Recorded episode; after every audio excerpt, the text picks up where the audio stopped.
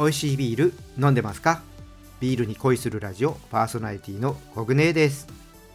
この番組はビール紹介やビールにまつわる話をお届けすることで、ビールが飲みたくなる、ビールが好きになっちゃう番組です。今回はファーイーストブルーイングの限定ビールと、ビールを美味しく飲むためにちょっとしたねポイントを、これをお伝えしていこうと思います。ビールはちょっとね気を使うだけで美味しく飲めるようになります。逆に言えば雑に扱うとそのポテンシャルを下げてしまうお酒です。今日はねこのポテンシャルを下げないで飲む方法をねお届けします。内容は番組の後半でお届けします。最後までお付き合いください。それでは今日もビールに恋していきましょう。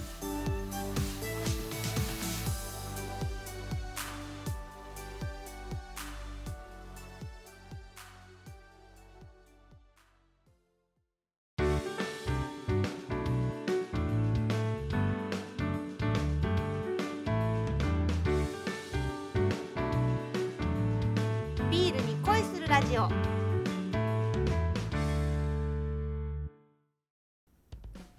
ビールに恋するラジオ、略してビア恋。最初は今日の一杯から。このコーナーではおすすめのビールを紹介します。今回紹介するビールはファーイーストブルーイングオフトレイルフォーチューン&グローリーです。こちらは宮城県のブラックタイドブルーイングさんとのコラボビールになります。今回のねコラボではフルーツやスパイスの副原料を使わないで、麦芽、ホップ、水、酵母、バクテリアだけでね、何ができるのか、これにね、挑んだ実験的なビールだそうで、ベルギーのフランダース地方で古くから作られているフランダースレッドエールというビアスタイルで作っています。このフランダースレッドエールっていうのは、オークダルで長期熟成を行って、その過程で樽に生息する乳酸菌によって独特の酸味がもたらされるビールです。あとですね、樽の香りとかタンニンの渋みが溶け込んで赤ワインのようなふくよかな味わい、これもね特徴のビールです。で、今回ねなんでこのフランダースレッドエールに、ね、したかというと、これはねファーイーストさんとブラックタイドさん両方のねブルワーさんが好きなビアスタイルということでね選んだそうです。あと品名のフォーチューン&グローリー、これはねどんな意味かっていうと、幸運と栄光を意味する言葉で、未知の味わいを求める冒険者とその先に待つ美味しさとのね出会いをイメージして名付けたんだそうです。いいですね。なんかこう新しいなんか形、どんなのが生まれるのかなというね、こういう希望を持ったねにあのネーミングっていうのはね、うん、いいなって思いました。かっこいいですね。はい、で味の方なんですけども、口に含むと力強い酸味から始まって、梨、パイナップル、プルーン、レーズンのようなフレーバーが次々に現れるそうで、強い酸味と複雑な果実味が楽しめるビールっていうことです。それとですね、瓶内の中でも熟成が進むので、まあ、時間が経つとさらに深みが増した味、これが楽しめるそうです。すぐにね楽しむ場合もデカンタに移して空気に触れさせると酸味の角が取れてまろやかに飲みやすくなるっていうことですね。ちょっとね今回はデカンタがねうちにはないので、そのままいただきます。じゃあね開けていきますね。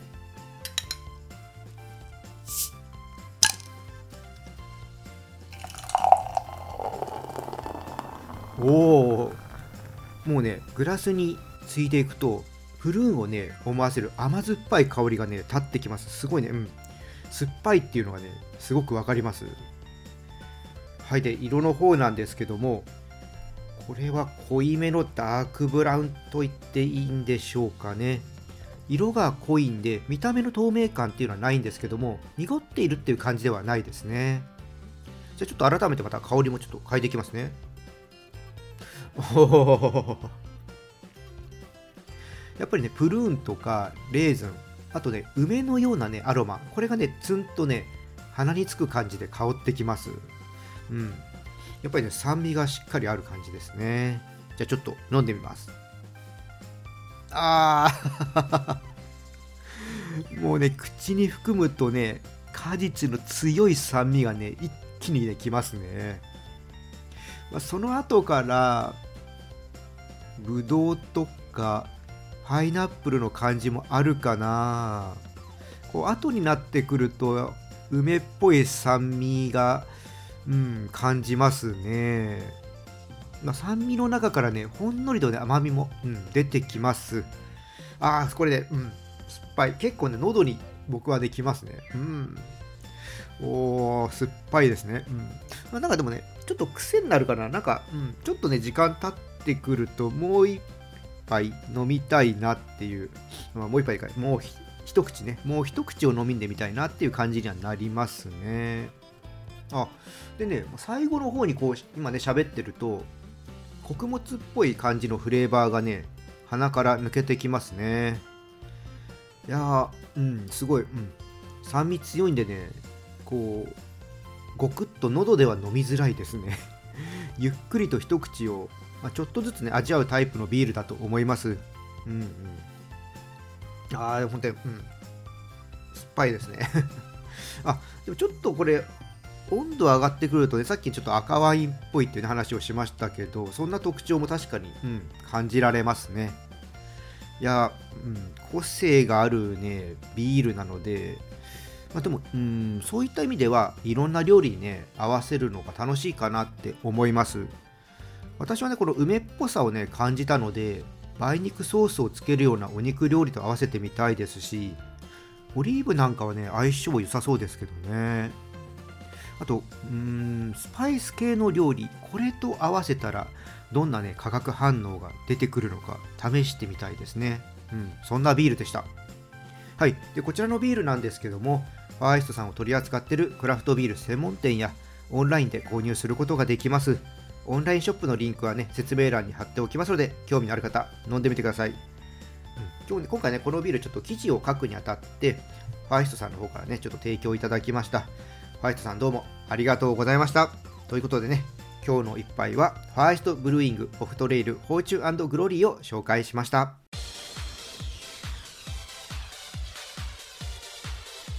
ビールに恋するラジオ。それではここからはビールのポテンシャルを下げないで美味しく飲む方法について話をしていこうと思います。まあ、といってもね難しいものではねないので誰でも簡単にできるものを紹介していきます。それで今日はねいつつのポイントをお伝えしようと思います。あ、ちょっとね、まあ、さっきのあの酸っぱいビールがちょっと残ってますね。いやほんとね個性のあるビールですね。あのビールね苦いだけじゃなくてこういう酸っぱいものもねあったりするのでねぜひ皆さんねいろんなビール飲んでください。じゃあちょっとねひとつめからいきたいと思います。これはですねビールは買ってきたらすぐに飲まないようにします。これからね暑くなる時期家に帰ってきたらすぐねプシュッとね行きたいところなんですけども、まあ、スーパーとかねコンビニから戻ってくる間にどうしてもビールね揺さぶられて炭酸が安定しない状態になってます。この状態で開けるとガスが抜けすぎてしまったりとか泡がね立ちすぎたりしてしまいます。買ってきたビールっていうのは冷蔵庫で最低いちにちは静かに置いておいて炭酸を落ち着かせてから飲むようにするとポテンシャルを下げずに味わうことができます。これね日常的にねビール飲む人はあらかじめね冷蔵庫にストックねしておくことをおすすめします。そうすればね飲みたい時に飲めるのでねいいですよ。はいじゃあねふたつめいきたいと思います。ふたつめはですね冷蔵庫のドアポケットにビールを置かないことです。これはねひとつめのこととね共通するんですけどもドアポケットにね置いてしまうとこの開けたり閉めたりするときに振動でねやっぱり炭酸が落ち着かなくなってしまうんですね。で意外とねこれはね知られてないんですけども炭酸の状態で味の感じ方って変わるので炭酸を落ち着かせておくことってね重要なことなんです。ビアパブさんでもねあのビールをねブルワリーさんから入荷してじゃあすぐにつなぐかって言ったらそういうことをしないで必ずいちにちとかふつかとかね置いてからつなぐようにしてます。炭酸をねちゃんと安定させてからね提供するっていうことを、ね、しています。なのでねこう振動が起こるような場所をね冷蔵庫だったらドアポケットには置かないでおきましょう。で置き方もねあとできたら立てて置いておく方がいいですね。横だとねちょっとどうしてもゴロゴロ転がってしまったりねする可能性があってこれでねやっぱ揺らされてしまうので、まあ、できれば立てて保管してね冷やしてください。まあどうしてもねスペースがない時とかはねいいかなとは思いますけどもその際もね、なんかできるだけこうゴロゴロしないようにちょっとね、こううまく固定するとかしてね、保管してください。はい、じゃあみっつめです。みっつめはですね、プルタブを勢いよく開けないことです。プルタブね、勢いよくね、ブシュッと開けてしまうと、中のね、ガスの圧力とかが急激に変化しちゃって、ビールがね、泡立ってしまいます。で、そのままね、グラスにビールついでいくと、あのね、泡がね、多い感じになってしまいます。で、ね、これもね、もう何度も言うんですけども、やっぱ衝撃にね、弱いんですよ、ビールは。だから缶ビールをね、開けるときは最初に軽くね、プルタブを立てて、ちょっとプシューってね、ガスをね、抜いてあげてください。で、その音がなくなったらゆっくりとね、カチャッと開けてください。まあ、そうするとね、缶の中で液体が立たないので、いい状態でつけます。まあ、どんな感じでね、えー、やってるのかっていうのは、今日の一杯であの缶のね、ビール開けるところ、その音でちょっと参考にしてください。まあ、ほんとね、実際にね、やってみるとね、こう、違いが分かるんでね、試してみてください。こう中覗くとね、やっぱ泡立ってるのと泡立ってないのっていうのがね、分かります。あとね、瓶でもね、やっぱ で, できるだけね、ゆっくり開けてください。はい、じゃあよっつめにね、いきたいと思います。よっつめはですね、グラスで飲むっていうことです。まあ、缶とかね、瓶から直飲みすると、どうしてもね、グラスで飲むよりもアロマとかフレーバーって感じづらいです。ビールはね、本来香りとかフレーバーもね、楽しむお酒なので、しっかり楽しむならグラスについてね、飲んだ方がいいです。あと、直に飲むと炭酸が強いですね。ビールを飲むとお腹が張ってしまうっていう人は、グラスにつぐとね、ついだ勢いで適度に炭酸が抜けてくれるので、お腹が張りにくくなります。炭酸をね、弱くして楽しみたいっていう人はね、さんど付き、これでね、楽しむのを個人的にはおすすめしています。まあ、ちょっとね、余談なんですけども、あのー、やっぱある程度飲みすぎてしまうっていう人は、ちょっとそういう抑えたいときは、逆にね、直飲みをするとね、まあ、炭酸でお腹が膨れて量を飲まない、そんなね、こともできると思います。私もね、ちょっと、あ、今日はあんま飲まない方がいいなっていうときは、まあ、直飲みすることもあります。はい。あとでね、直飲みしてしまうと、ビールの色っていうのがね、わからないですね。ビールはね、視覚でも楽しめるお酒なので、個人的にはね、まあ、陶器とかタンブラーとかそういうのは使わないで、透明なグラスで楽しむことをね、勧めています。はい、じゃあね、最後、いつつめですね。このね、グラスの流れですね。ちょっと関係するお話になります。えー、グラスね、複数持ってるといいです。香りをね、楽しむタイプのビールにはワイングラスとか、爽快に飲むタイプのね、ビールはコップ型とか、そのビールの特徴によって、グラスをね、使い分けるといいです。まあ、グラスね、あのいろいろあるんですけども、すごく高級のね、グラスとかはあるんですけども、僕自身はもうグラス自体はね、ひゃくえんショップで売ってるものでね、いいと思います。まあ、お手頃のね、値段のものでちょっと感じをつかんでもらって、もっとね、しっかりやりたいっていう人は専用のね、グラスとか価格帯が高いグラスね、これを購入してもらうんでいいのかなって思ってます。もちろんね、形から入りたいっていう人いましたらね、これはもう専用のね、グラス購入して何の問題もありません。試してみたいやり方でね、やってみてください。はい、ということでね、今回はね、ビールをね、美味しく飲むコツというか、ポイントですね、これをいつつちょっと話してみました。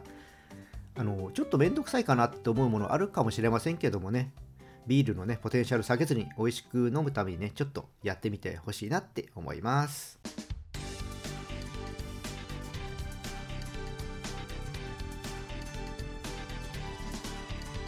ビアコイ。